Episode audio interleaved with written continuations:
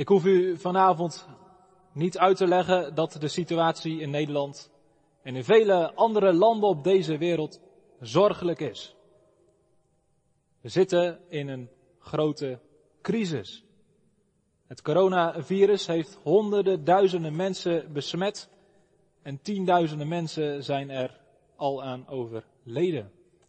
En nog steeds breidt het virus zich razendsnel uit. Ongetwijfeld kijkt u ook dagelijks in of op het nieuws. Hoeveel besmettingen zijn er vandaag bijgekomen?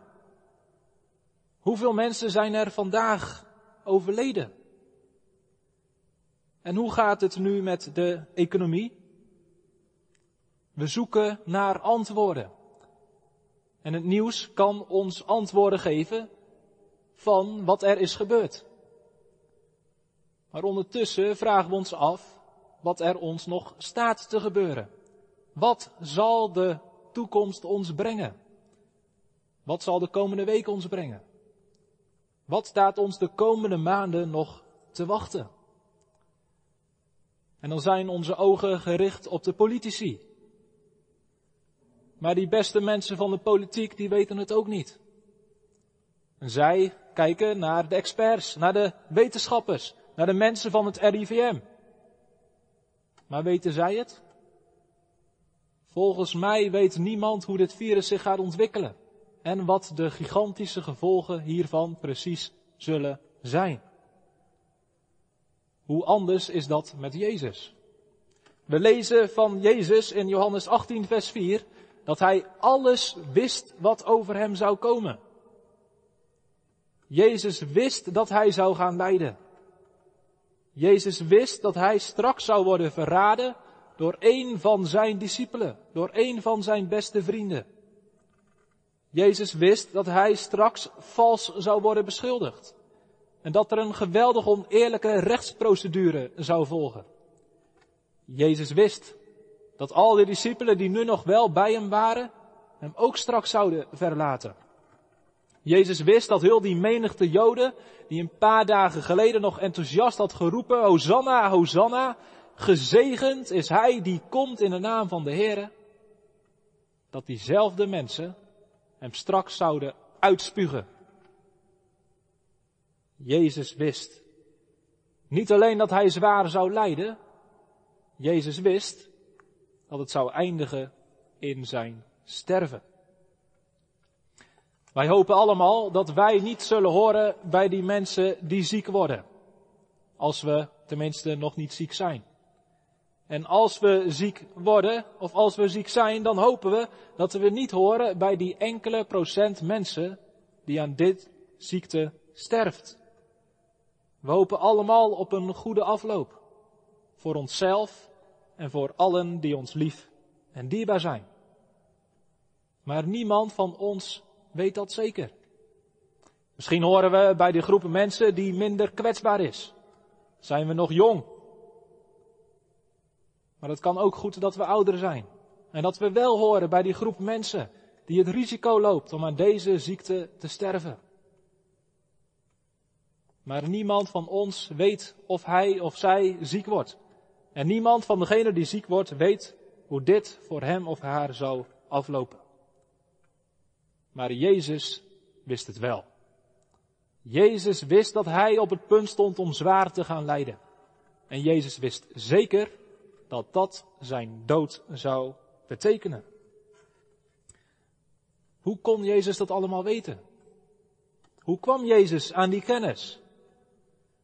Nou, allereerst omdat Jezus wist dat er over hem geschreven stond in de profeten.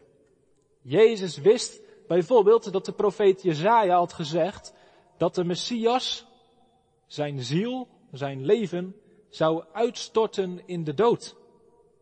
En dat hij zichzelf tot een schuldoffer zou stellen. Jezaja profeteerde het. Als een lam wordt hij ter slachting geleid. En Jezus wist dat hij dat lam was. Johannes de Doper had hem zo aangewezen. Johannes 1, zie het lam van God, dat de zonden van de wereld wegdraagt. Jezus wist op grond van de schriften, op grond van het Oude Testament, dat hij zwaar moest lijden en uiteindelijk zou sterven.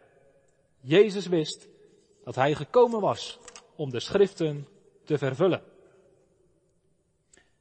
Er is nog een reden waarom Jezus alles wist wat over hem zou komen. Jezus wist dit omdat hij de zoon van God is. Johannes heeft in heel het evangelie duidelijk gemaakt, niet alleen dat Jezus waarachtig mens is, dat is Jezus ook. Jezus was moe. Jezus had dorst. Jezus was echt een mens, net als wij. En tegelijkertijd, Jezus was ook waarachtig God. En een van de manieren waarop Johannes ons dat duidelijk maakt, is door ons te laten weten dat Jezus dingen wist die voor normale mensen verborgen waren. Zo zegt Johannes aan het eind van hoofdstuk 2 dat Jezus weet wat er in de mens is.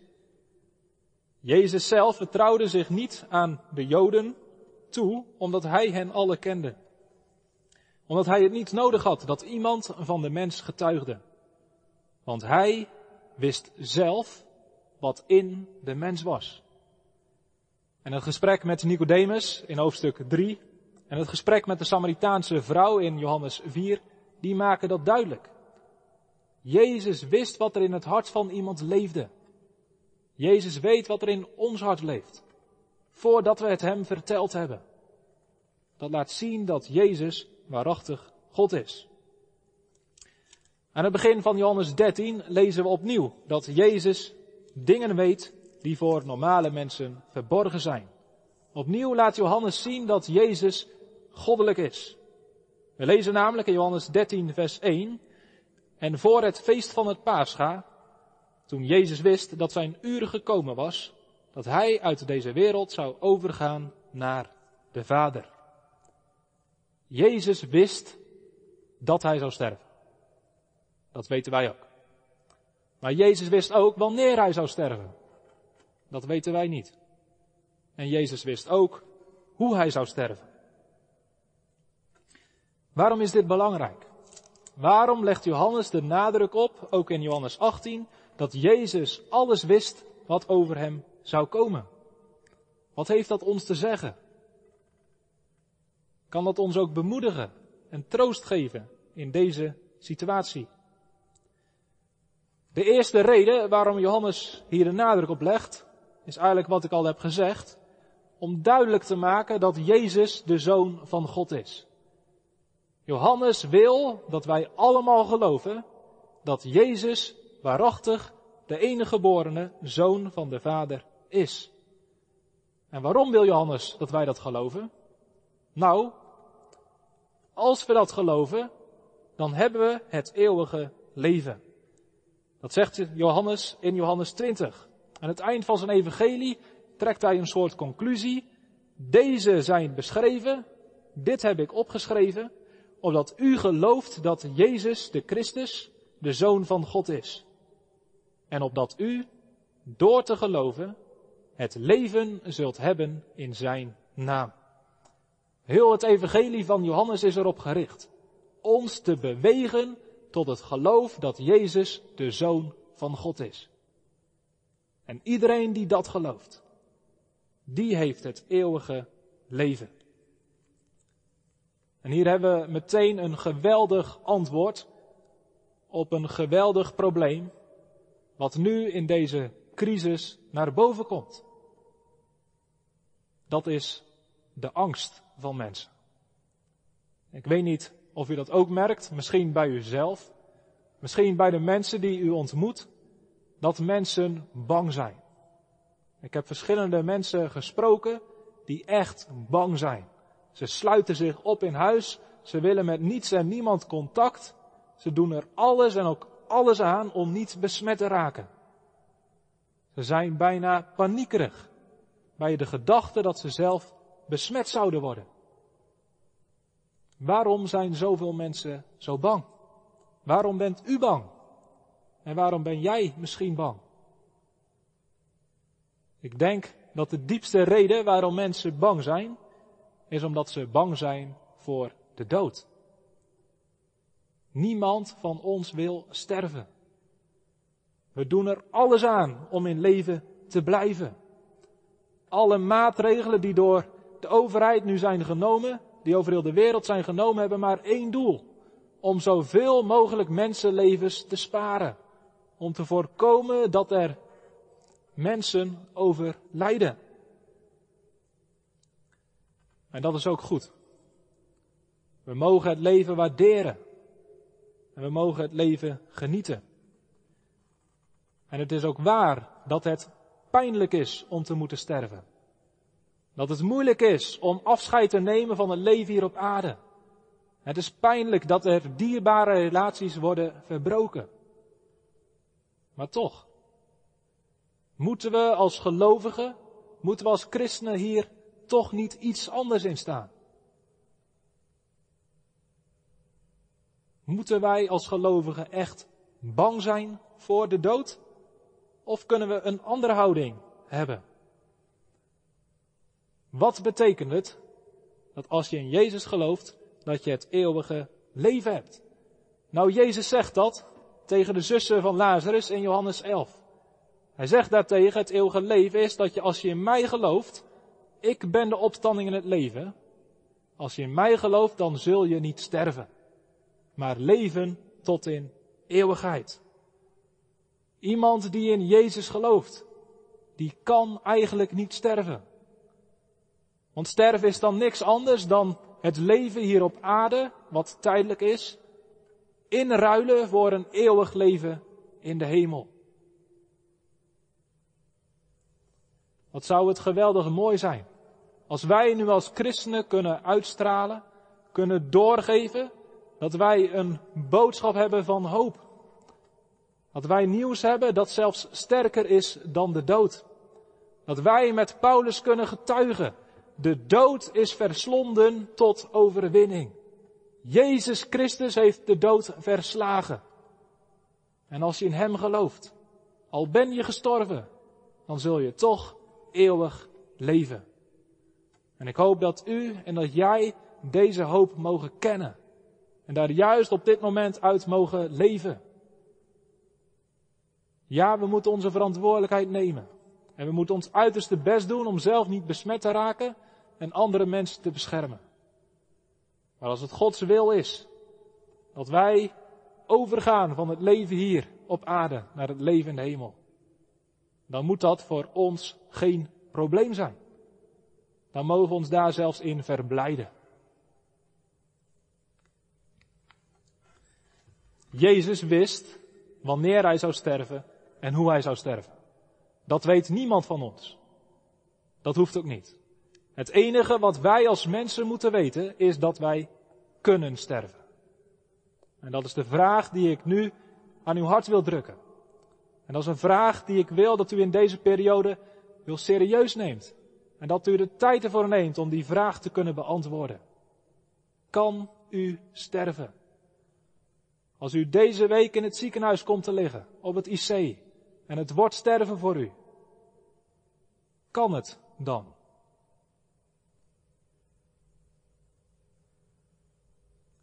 Het kan als u in Jezus gelooft. Als u gelooft dat Jezus de Zoon van God is, dan zegt Johannes, dan heeft u het eeuwige leven. En op het moment dat dat perspectief er is, dan hoeven we niet meer bang te zijn voor de dood. En weet u en weet jij, op het moment dat je mag weten dat je kunt sterven, dan kun je ook leven. Op het moment dat je niet meer bang hoeft te zijn voor de dood, dan hoef je ook niet meer bang te zijn voor het leven. Welke gevaren, welke crisissen, welke rampen er ook op ons afkomen. Als je weet dat je kunt sterven, dan kun je ook zonder angst leven. De tweede reden waarom Johannes duidelijk maakt dat Jezus alles wist wat over hem zou komen, is dat hij daardoor zijn discipelen erop voor kon bereiden. Misschien zegt u dat ook wel, of zeg jij dat. Ik zou het voor mezelf niet zo erg vinden om te sterven. Ik weet dat ik goed heen ga. Maar ik zou het erg vinden voor mijn echtgenoot. Of voor mijn kinderen. Voor de mensen die ik lief heb. Jezus herkende dat. Jezus wist dat het lijden dat hem wachtte niet alleen ingrijpend was voor hemzelf, maar ook ontzettend moeilijk zou zijn voor zijn discipelen. En we lezen in Johannes 13, toen Jezus wist dat zijn uur was gekomen, dat hij zijn discipelen lief had. En dat hij ze lief heeft gehad tot het einde. Toen Jezus het lijden op zich af zag komen. Toen Jezus de dood zag naderen. Toen maakte Jezus zich nog steeds druk over zijn discipelen. Jezus was niet alleen met zichzelf bezig. Integendeel, hij was erop gericht om zijn discipelen de liefdevolle zorg te geven die zij in deze situatie nodig hadden. Hoe heeft Jezus dat gedaan? Nou, dat heeft hij gedaan door middel van hoofdstuk 13 tot en met 17. Johannes 13 tot en met 16 is onderwijs van de Heer Jezus. Jezus heeft aan de discipelen nog heel veel dingen uitgelegd. Hij heeft hen duidelijk gemaakt dat hij zou gaan lijden. Hij heeft hen ook duidelijk gemaakt dat zij als de discipelen zouden moeten lijden. Hij heeft hen duidelijk gemaakt wat hun opdracht zou zijn, om zijn getuige te zijn. Om over heel de wereld bekend te maken dat hij degene was die gekomen is om mensen te redden. Maar zei Jezus daarbij, als jullie mij zullen volgen, als jullie mijn naam zullen verkondigen, dan zullen jullie ook, net als ik, moeten lijden. En Jezus heeft ze daarin bemoedigd. Hij heeft gezegd, ik zal jullie de Heilige Geest geven. De trooster. Degene die kracht geeft. Degene die ondersteunt. En ik geef jullie een hoop op het eeuwige leven. Want ik ga naar mijn vader. Om daar woningen voor jullie klaar te maken. En tot slot, nadat Jezus al dat onderwijs heeft gegeven, sluit hij af met een indrukwekkend gebed. Hoofdstuk 17. Jezus bidt voor zichzelf. Jezus bidt voor zijn discipelen. En hij bidt voor ons. Want hij bidt voor allen die ooit in hem zullen geloven. Al deze woorden van Jezus zijn ontzettend rijk. In deze hoofdstukken staan hele belangrijke dingen die elke gelovige moet weten. En zeker op momenten dat het moeilijk is. Zeker op moment van lijden en van zorg. Geven deze hoofdstukken ons geweldig nieuws. Jezus heeft ons in deze hoofdstukken alles gegeven. Wat wij nodig hebben om in een situatie van lijden vol te houden. Om moed te hebben. Om niet bang te zijn. Maar om hoop te hebben. En daarom laten wij ook deze periode nemen om deze hoofdstukken, maar evengoed zoveel andere gedeelten in de Bijbel, tot ons te nemen. Teksten die ons, op het moment dat alles voor de wind gaat, teksten die ons niet zoveel zeggen, omdat wij leven in een land van welvaart en voorspoed, die krijgen ineens een hele andere betekenis. Die komen dieper binnen, op het moment dat we zelf aan de lijve ondervaren wat het is om te lijden. Om te ervaren dat we geen macht hebben over de situatie, maar dat de situatie macht heeft over ons. Jezus heeft zijn discipelen voorbereid. Jezus heeft hen alles gezegd wat ze moeten weten. Nu een moment is gekomen dat hij gaat leiden. En daarom lezen we in Johannes 18, vers 1. Nadat Jezus dit gezegd heeft, vertrekt hij met zijn discipelen naar het kruis. En dan is er nog één reden die ik noem waarom Johannes ons duidelijk maakt dat Jezus alles wist. Allereerst dus om ons duidelijk te maken dat Jezus de Zoon van God is. Want als je dat gelooft, dan heb je eeuwig leven. Ten tweede omdat Jezus daarmee zijn discipelen de zorg kon geven die zij nodig hadden. En ten derde mogen we weten dat Jezus alles wist omdat dat duidelijk maakt dat Jezus macht heeft over de situatie. En dat heeft te maken met onze tweede gedachte. Jezus ontmoet het lijden met gezag. Het lijden van Jezus overkwam hem niet. Nee, hij koos ervoor. Jezus had de mogelijkheid, menselijke wijs gesproken, om aan dit lijden te ontsnappen. Jezus had kunnen voorkomen dat hij deze weg van lijden zou moeten gaan. Maar dat deed Jezus niet. Jezus wist alles wat er over hem zou gebeuren. Maar Jezus wist ook dat dat moest gebeuren. En daarom gaat Jezus zelf het lijden met gezag tegemoet.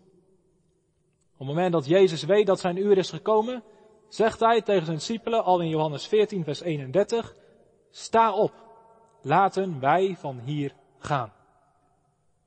En in Johannes 18 maakt Jezus die woorden waar. Hij staat op en hij vertrekt met zijn discipelen op weg naar de hof van Gethsemane, de plek waarvan Jezus wist dat hij daar gevangen genomen zou worden. En we lezen dan ook, als Jezus daadwerkelijk in die hof is, en in vers 3 de soldaten eraan komen en de dienaren met fakkels en met wapens, dat Jezus in vers 4 zelf naar voren treedt. Jezus degene die met gezag het lijden tegemoet gaat. Kinderen, ik zie jullie niet, maar ik hoop jullie mij wel. Maar ik hoop dat jullie nog iets zien. Dat jullie het kunnen voorstellen, wat hier gebeurt. Zien jullie Jezus daar in de hof van Gethsemane staan? Tegenover hem staat een geweldige grote groep soldaten en allemaal mensen die zwaar bewapend zijn.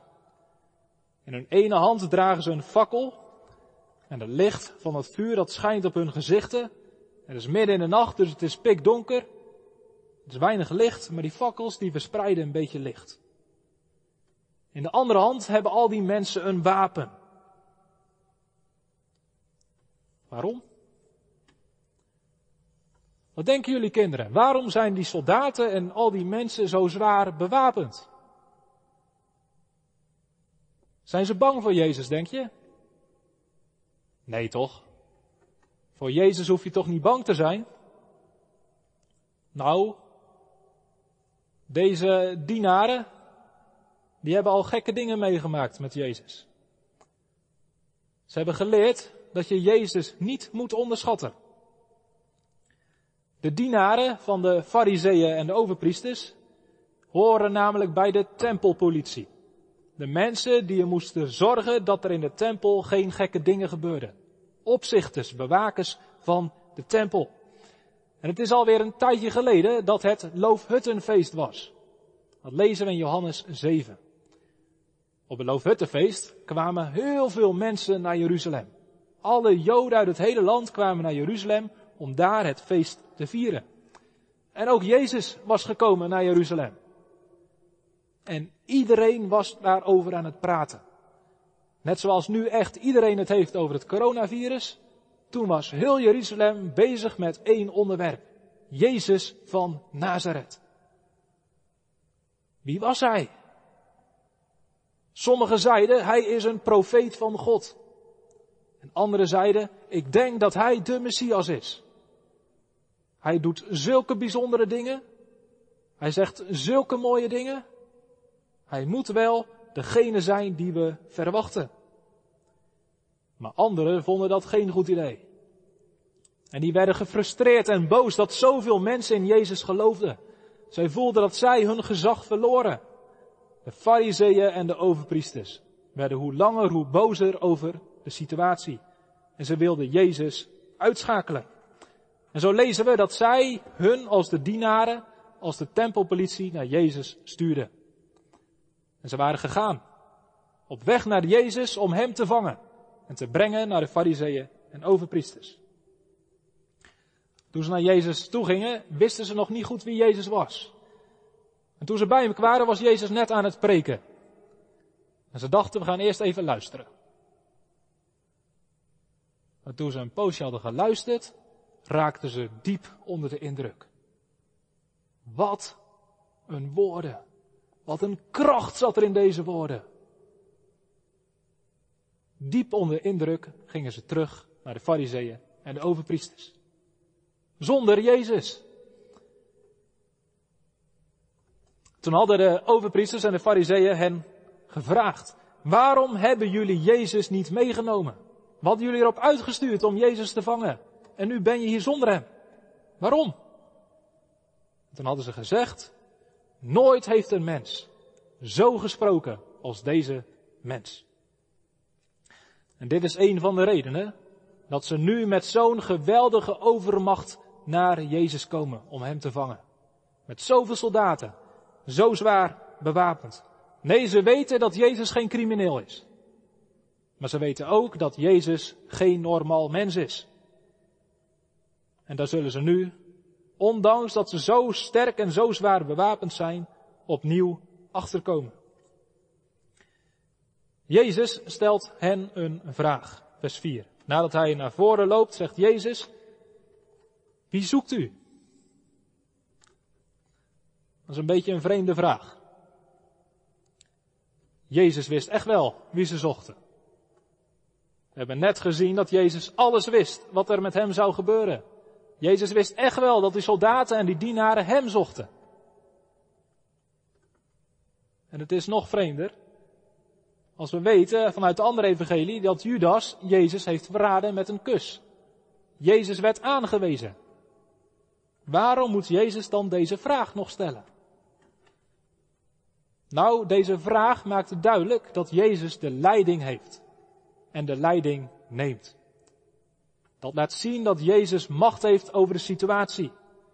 Hij heeft de boel onder controle. Niet de Joden, niet straks Pilatus, niet straks de Romeinen. Niemand heeft macht over Jezus. Nee, Jezus heeft macht over iedereen. En deze macht gaat Jezus nu laten zien. Ze antwoorden dat ze Jezus de Nazarene zoeken. Nou, dat is dus degene die voor ze staat. Maar dan gebeurt er iets vreemds. Als je erbij zou hebben gestaan, dan zou je heel erg verbaasd zijn. In één keer gaat heel die groep soldaten achteruit en ze vallen plat achterover tegen de grond. Er was geen aardbeving, er was geen harde wind. Wat gebeurde hier? Hoe kon het dat al die mensen zomaar achterover vielen? Nou, er hadden twee woorden geklonken uit de mond van Jezus. Ego, aimi. Ego, aimi. Het woord ego, dat kennen jullie wel. Op het moment dat je aan het voetballen bent en iemand speelt niet over, dan zeg je ego. Ego betekent ik. En Aimi betekent ben. Jezus zegt, ik ben. En op het moment dat Jezus deze woorden spreekt, deze twee woordjes, ik ben, was het alsof er een onzichtbare kracht al die soldaten naar achter duwde en ze plat op de grond deed vallen. Zie je wel, met Jezus wist je het nooit. Nooit heeft een mens zo gesproken als deze mens. Jezus sprak en alle vielen. Waarom deed Jezus dit? Wilde Jezus toch aan het lijden ontsnappen? Dat kon nu. Al die soldaten lagen zwak en plat op de grond. Als Jezus wilde, kon hij nu zo uit de hof weglopen. Nee, dat was niet de reden waarom Jezus dit deed. Jezus is nog steeds gewillig en bereid om de weg van lijden en kruis te gaan. Jezus doet dit om duidelijk te maken dat Hij macht heeft over de situatie. Niemand heeft de macht het leven van Jezus af te nemen. Jezus heeft de macht om zijn eigen leven af te leggen en het straks weer op te nemen. In die woorden, ego eimi, ik ben, zit een hele diepe betekenis. Deze woorden zijn namelijk de woorden van zelfopenbaring van God. Toen Mozes aan God vroeg in Exodus 3, wie bent u? Wat is uw naam? Toen had God geantwoord, ik ben. Ik ben is de manier waarop God zichzelf openbaart. Waarop God laat weten dat Hij God is. En in het Johannes Evangelie neemt Jezus deze woorden over. Jezus openbaart zichzelf keer op keer als de ik ben. Ik ben de weg, de waarheid en het leven. Ik ben de deur. Ik ben de opstanding en het leven. Ik ben het licht van de wereld. En voordat Jezus daadwerkelijk straks veroordeeld wordt, voordat Jezus straks aan het kruis hangt, openbaart Jezus zich nog één keer als de Zoon van God. Op het moment dat Jezus dit zegt, en de soldaten en dienaars terugdeinzen en op de grond vallen, worden er twee psalmen vervuld. De eerste psalm zei ik net al, dat ik daar in de preek op terug zou komen. We hebben het gezongen, psalm 56. Dat is een psalm van David. En David zegt daar, wees mij genadig, o God, want de sterveling wil mij opslokken. De hele dag onderdrukt mij de bestrijder. Mijn belagers willen mij de hele dag opslokken, want ik heb veel bestrijders, o Allerhoogste. De hele dag verdraaien ze mijn woorden. Al hun gedachten zijn tegen mij ten kwade. Zij schuilen samen, zij verbergen zich. Zij letten op mijn voetstappen, omdat zij loeren op mijn leven. Was dit niet de situatie van Jezus? Veel vijanden, veel tegenpartijen die loeren op zijn leven. Maar dan zegt David in Psalm 56, dan zullen mijn vijanden terugdeinzen. Op de dag dat ik roep. Dit weet ik, dat God met mij is. De vijanden van Jezus deinzen terug. Zodat duidelijk wordt dat God met Jezus is. De andere psalm is psalm 27. Ook dat is een psalm van David. En David zegt daar, de Heer is mijn licht en mijn heil. Voor wie zou ik vrezen? De Heere is mijn levenskracht. Voor wie zou ik angst hebben? Toen kwaaddoeners op mij afkwamen, om mijn leven te verslinden, mijn tegenstanders en mijn vijanden, struikelden zij zelf en vielen. Toen de kwaaddoeners op mij afkwamen om mij te vangen, om mij naar het leven te staan, toen struikelden ze en ze vielen. Psalm 56 en Psalm 27 zijn woorden die Heer in de hof van Gethsemane in het leven van Jezus worden vervuld. Als ik dit zo lees en ook de rest van het Evangelie van Jezus, dan ben ik onder de indruk van de macht van Jezus, van de rust van Jezus, van de heerlijkheid die Jezus uitstraalt in deze situatie. Wat is dit bijzonder?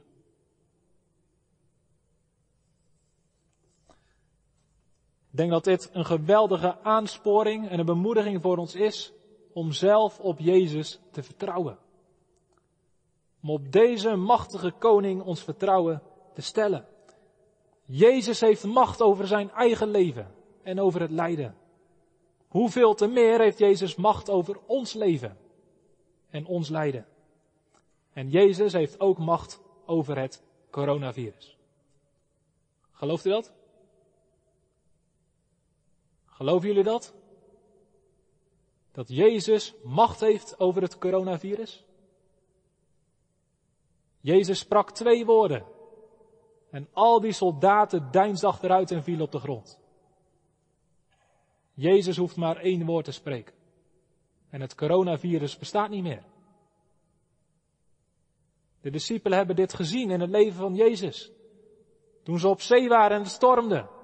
En ze bijna verdronken. Jezus zei met één woord tegen de wind en de zee, zwijg. En het werd stil. Wij kunnen op Jezus vertrouwen. Op situatie waarin niemand het meer weet hoe het moet. In een situatie waarin het iedereen uit de hand loopt. Maar we mogen weten dat Jezus macht heeft. Als de soldaten weer zijn opgekrabbeld, vraagt Jezus opnieuw, wie zoeken jullie? En opnieuw geven ze hetzelfde antwoord. Jezus, de Nazarener. En nu laat Jezus nog op een andere manier zijn macht zien. Hij maakt namelijk duidelijk dat als ze hem willen vangen, zijn discipelen vrijuit moeten laten gaan. Jezus heeft beloofd dat hij niemand van degenen die bij hem horen, niemand van zijn discipelen, verloren zou laten gaan. Behalve Judas. Dat heeft Jezus gezegd. Dat heeft natuurlijk een eeuwige betekenis. Wat ook voor ons een geweldige bemoediging is. Op het moment dat u of jij in Jezus gelooft, dan mag je weten dat dat voor eens en voor altijd is. Wie in Jezus is, zal nooit meer buiten Jezus raken. Niemand kon ons uit de handen van Jezus trekken. Maar dat heeft ook een tijdelijke betekenis. Op het moment dat Jezus nu de weg van lijden en sterven gaat, heeft Jezus beloofd dat hij die weg alleen zou gaan. En dat zijn discipelen niks zou overkomen. En dat laat Jezus nu waar worden. Dit laat trouwens niet alleen de liefdevolle zorg van Jezus voor zijn discipelen zien, maar ook voor ons. Dit maakt duidelijk dat Jezus niet alleen met de discipelen wil lijden, niet alleen met ons aan het kruis wil sterven. Nee, Jezus wil voor ons, in onze plaats lijden en sterven.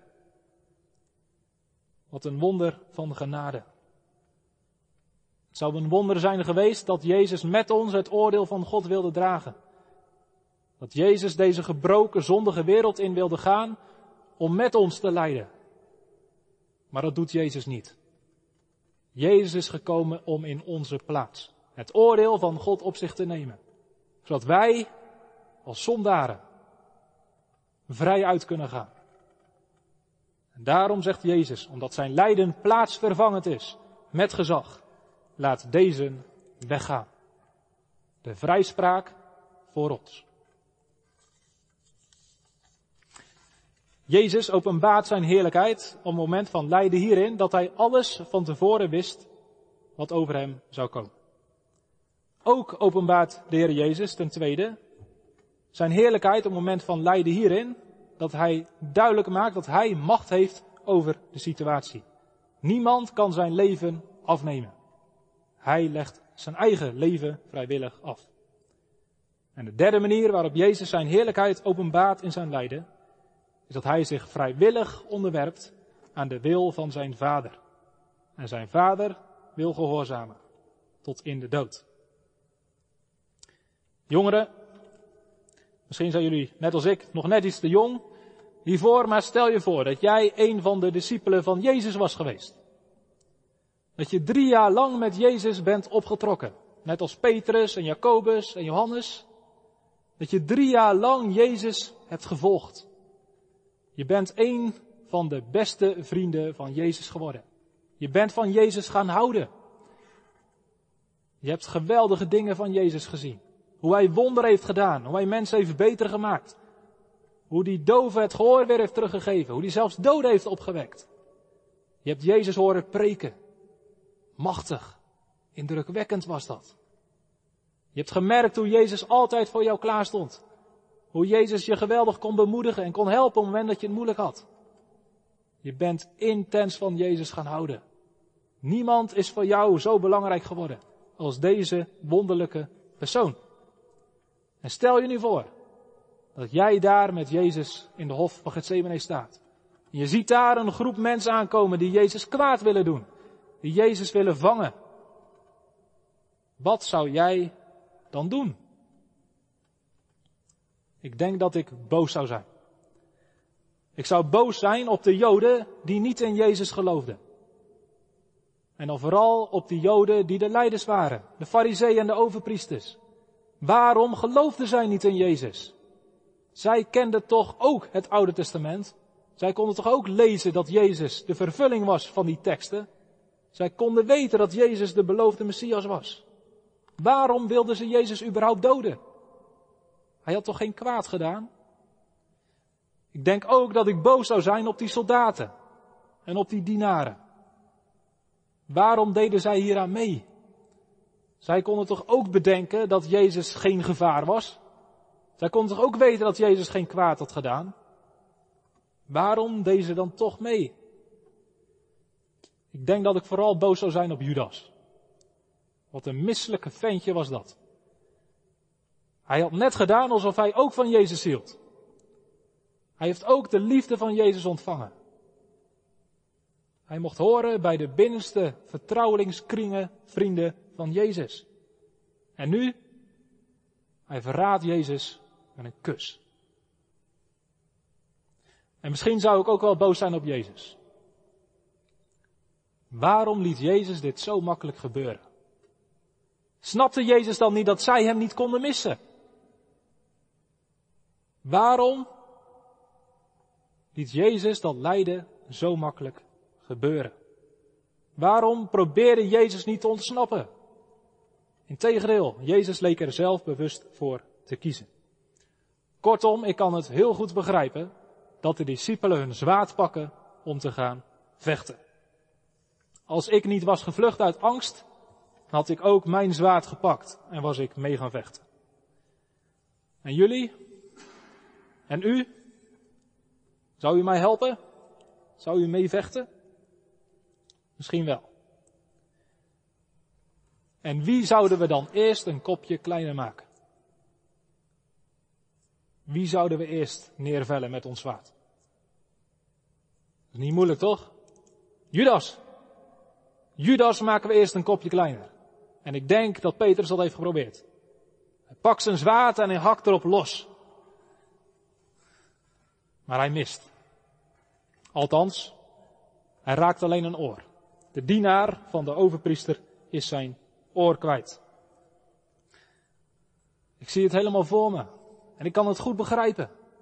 Ik kan het goed begrijpen dat de discipelen daar op dit moment nog één poging doen om Jezus te bevrijden. En Jezus? Geeft Jezus Petrus een complimentje? Petrus, wat fijn dat je laat zien dat je zoveel van me houdt. Ik waardeer het dat je laat zien dat je bereid bent om voor mij te vechten en zelfs te sterven. Nee. Wat we lezen in Matthäus en ook hier in Johannes 18 is dat Jezus zijn discipelen vermaant. Jullie begrijpen er niks van. Stop alsjeblieft dat zwaard terug. Jullie snappen niet wat hier allemaal gebeurt. Jullie begrijpen niet dat op dit moment de schriften worden vervuld. Voor de discipelen was alles wat er gebeurde verschrikkelijk, verwarrend. Misschien hadden ze het gevoel dat ze in een droom zaten, een nachtmerrie. Dit kon niet waar zijn, wat hier gebeurde. Maar voor Jezus was het anders. Jezus wist dat alles wat er op dat moment gebeurde precies ging zoals het moest gebeuren. Jezus wist dat hij was gekomen om de schriften te vervullen. En hij wist dat die schriften op dit moment vervuld werden. Jezus wist dat hij was gekomen om de wil van zijn vader te doen. En dat dit daar helemaal bij hoorde. En dan lezen we in vers 11 dat Jezus tegen Petrus zegt, de drinkbeker die de vader mij gegeven heeft, zal ik die niet drinken? Nou, die drinkbeker heeft u vast vaker over gehoord waar die vandaan komt. Wat die betekent. De drinkbeker die in het Oude Testament het oordeel van God aanduidt. Volken en koningen die zwaar hebben gezondigd, die worden gestraft. En dan zegt God een paar keer dat hij ze een drinkbeker zal geven. Vol van de toren, vol van de gramschap van de Heere over het kwaad. En die koningen moeten die dan drinken. Dat is het oordeel wat ze ontvangen. En zo weet Jezus dat hij de drinkbeker van zijn vader leeg moet drinken. Jezus weet dat hij het oordeel van God over de zonde moet dragen. En Jezus ondergaat het lijden niet omdat hij machteloos is, niet omdat hij het slachtoffer is van de Joden en Romeinen. Nee, Jezus gaat die drinkbeker drinken, omdat hij weet dat dat de wil van zijn vader is.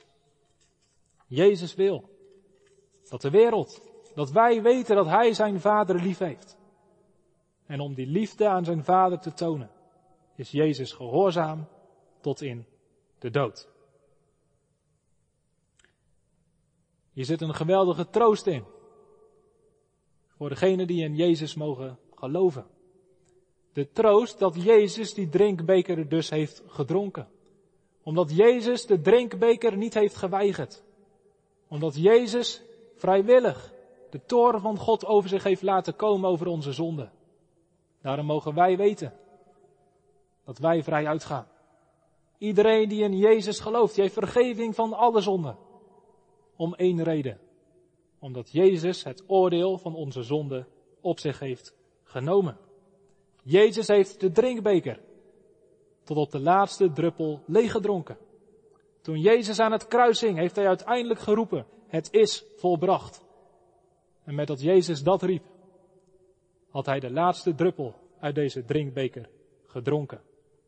En dat betekent dus, als we in Jezus geloven, dat wij niet meer uit die drinkbeker hoeven te drinken. Dit betekent dus dat als wij als gelovigen lijden, dat dat niet is om het oordeel van God over onze zonde te dragen. Dat is belangrijk. Op het moment dat jij of u te maken krijgt met lijden, dat je weet dat dat niet is uit de hand van de toren van God. Paulus zegt dat in 1 Thessalonicense 5. God heeft ons niet gesteld tot toorn, maar tot verkrijging van de zaligheid. Het lijden dat wij als gelovigen ondergaan, wat wij krijgen, dat is niet uit de hand van de toren van God, maar dat is tot onze zaligheid. Alle tegenspoed, alle verdrukkingen, alle lijden dat wij als gelovigen krijgen, dat is tot onze zaligheid. Dat komt uit de hand van God. Met als doel om ons te louteren, om ons te reinigen, om ons te heiligen. Met als doel om ons straks voor eeuwig bij Hem in de hemel te brengen. Jezus is hier ook een voorbeeld voor ons. Ook wij moeten leren ons te onderwerpen aan de wil van God. Ook wij moeten leren om gehoorzaam te doen wat God van ons vraagt. Jezus zegt dat als we in Hem geloven, dat als we Hem willen volgen, dat we ook bereid moeten zijn om ons kruis op ons te nemen. Nee, wij hebben niet hetzelfde kruis als Jezus. Maar wij krijgen ook ons eigen kruis als we in Hem geloven. En als wij dus te maken krijgen met tegenspoed, met lijden, met ziekte, dan moeten wij leren om geduldig te zijn en ons te onderwerpen aan de wil van God. En dat is niet altijd makkelijk. En misschien ervaart u dat op dit moment. Dat het niet makkelijk is om u aan de wil van God te onderwerpen. Maar het is een stuk makkelijker als u mag weten dat God uw eigen vader is. Want als God uw vader is, dan mag u weten dat Hij voor u het beste heeft. God heeft het beste met al zijn kinderen voor. Maar dat betekent niet dat als we zijn kinderen zijn, dat we niet meer zullen lijden. Integendeel, de schrijver aan de Hebreeën zegt, want de Heere bestraft wie hij lief heeft en hij geestelt in iedere zoon die hij aanneemt. Juist als we kinderen van God zijn, dan zullen we met lijden te maken krijgen. Niet als een noodlot, maar als de wil van God om ons op te voeden, om ons gelijkvormig te maken aan het beeld van Jezus Christus. Laten wij daarom ook in deze moeilijke periode van ziekte, van zorgen, van economische problemen wellicht, ons onderwerpen aan de wil van God. Laten we ook onze schuld beleiden. Als gelovigen, als kerk, als land. Want het zijn uiteindelijk wel onze zonden, onze overtredingen, die ervoor zorgen dat er ziekte en zorgen in de wereld zijn. Het is een moment van bezinning.